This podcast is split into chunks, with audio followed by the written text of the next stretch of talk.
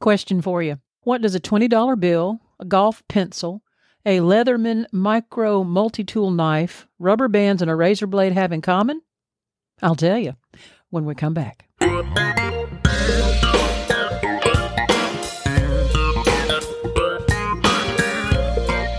Hi there, and welcome to Practical Prepping. Today is July the 24th, and this is episode number 399. We're here to help everyday people become prepared for whatever emergencies come our way, whether that would be a natural disaster like a tornado or a hurricane, or maybe even something like a lockdown or inflation or even food shortages. You need to be prepared. I'm Krista. And I'm Mark, and today we'll be talking about building an Altoids emergency kit.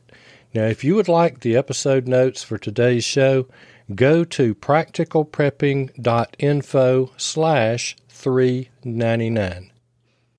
Happy anniversary. Well, happy eighth anniversary to you too, Mark. It has been eight wonderful years, oh. and it oh. seems like yesterday, but it seems like so long.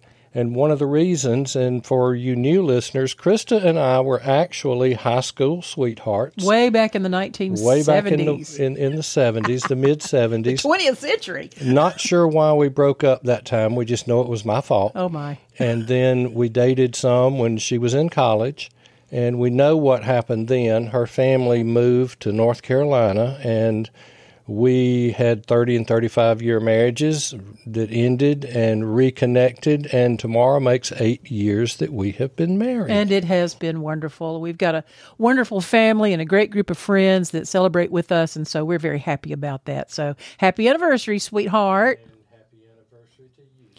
Well, now, did you hear my list in the intro of all those different interesting things and what they have in common? I heard your list, and I think we're talking about what can go into an Altoid tin. Exactly. That's what those items, plus many more, have in common. They can all fit into a standard Altoids candy tin. Now, you actually created one for me back when we were dating. I you did. Act, you presented me with my very first little purse-sized Altoids emergency kit, and in that kit there were safety pins and paper clips and a teeny tiny little Ziploc bag that had Tylenol. Uh, there was a little tiny butane lighter in there, and just a variety of little small little gizmos and gadgets. And I want you to know that I hit that 10 many times for different types of things that I would need. There were times I needed a safety pin, and there were times I needed a couple of Tylenol, and once or twice I needed to light some kind of piece of paper, and I needed that little lighter. And that got me excited about all the different things you can put into an Altoids tin. And there was method to the madness. It was a way to get you introduced to everyday carry.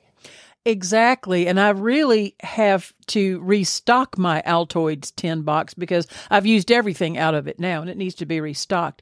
And I'll tell you that this is a very popular idea. In fact, the Urban Prepper has done a whole article about how to fix up an Altoid tin emergency kit. Now, let me just tell you if you're trying to survive long term in the Amazon jungle, this is not the emergency kit for you. This won't work for you. This is the type of thing that you need for practical prepping, for everyday people, for the little tiny crises that can occur in your life where you're going to need some kind of a little tool, a medication, some sort of something. Maybe you just need to sew a button back onto a shirt. Well, you can have a sewing needle and some thread in your Altoids tin emergency kit. I know that I was surprised, and you might be surprised too when you learn all the different things that will actually fit into the standard Altoids tin type of box. And that's a very small little container. It'll carry about 24 actual Altoids, I think.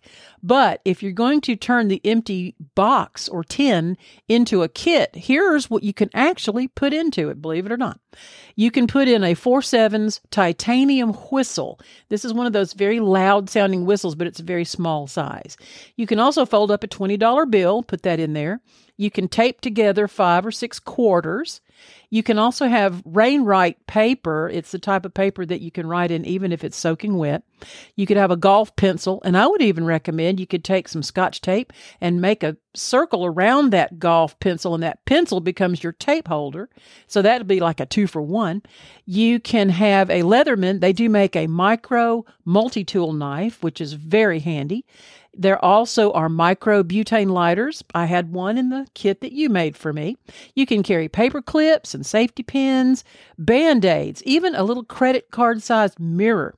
You can carry, again, like I mentioned, thread and a sewing needle. You may even want to carry a small amount of fishing line, you know, that uh, acrylic see through nylon type of thread, really. You can also get an, a mini Altoids. Altoids actually makes a little mini, mini tin, and you can put one of those in there and fill it up with Tylenol or Imodium or an antihistamine or maybe whatever over the counter medications you'd want to carry. Also, carry a list of your emergency contacts or emergency phone numbers. Have that on hand. You can also carry rubber bands and a safety closed razor blade, even a stick of chewing gum and some toothpicks. And this is just a kind of a small list. It certainly won't really be everything you could carry, and some of you may want to carry different things. But when you think about it, you can slip this into a pocket or the pocket of a purse, and you can have this with you on hand, you will be astonished at how many times you'll need to reach for it to utilize the contents of your emergency Altoids tin, and you'll find that it will serve you time and time again. I cannot tell you how handy and convenient it is to have something like that. And it's just astonishing all the different things you can put in it. So, my challenge to you is to tell me all the other different kinds of emergency tools and things that you can think of you would put into your tin that may not have made this list. I would be very much interested to hear your thoughts and ideas on what you would put into your emergency Altoids tin. I just think it's a fantastic idea. And I'm so thankful to Mark for introducing me to this idea all those many years ago because that really amped up my prepping game. I mean, it really did. I was just so astonished and amazed at how handy this tin was. I showed it to other people and got them kind of hooked on it as well. So thank you for doing that for me all those years ago. At the time I did that, she was a classroom teacher. And so she had students that from time to time needed things. And so I just put the things in there that I thought that she could use. And so we will put in the episode notes the list of the things that she has talked about today. And I think she has a photograph or two that she wants me to put in there as well. And we will put the link to Urban Prepper in there as well if you would like to follow up with that and do a little bit more reading. Now, we've reprised the Practical Prepping Monthly newsletter, and if you're not receiving it, if you'll email info at practicalprepping.info, or use the contact link on the website. We will get that to you. And if you have received value from the podcast, would you help us by giving back a little by buying us a cup of coffee?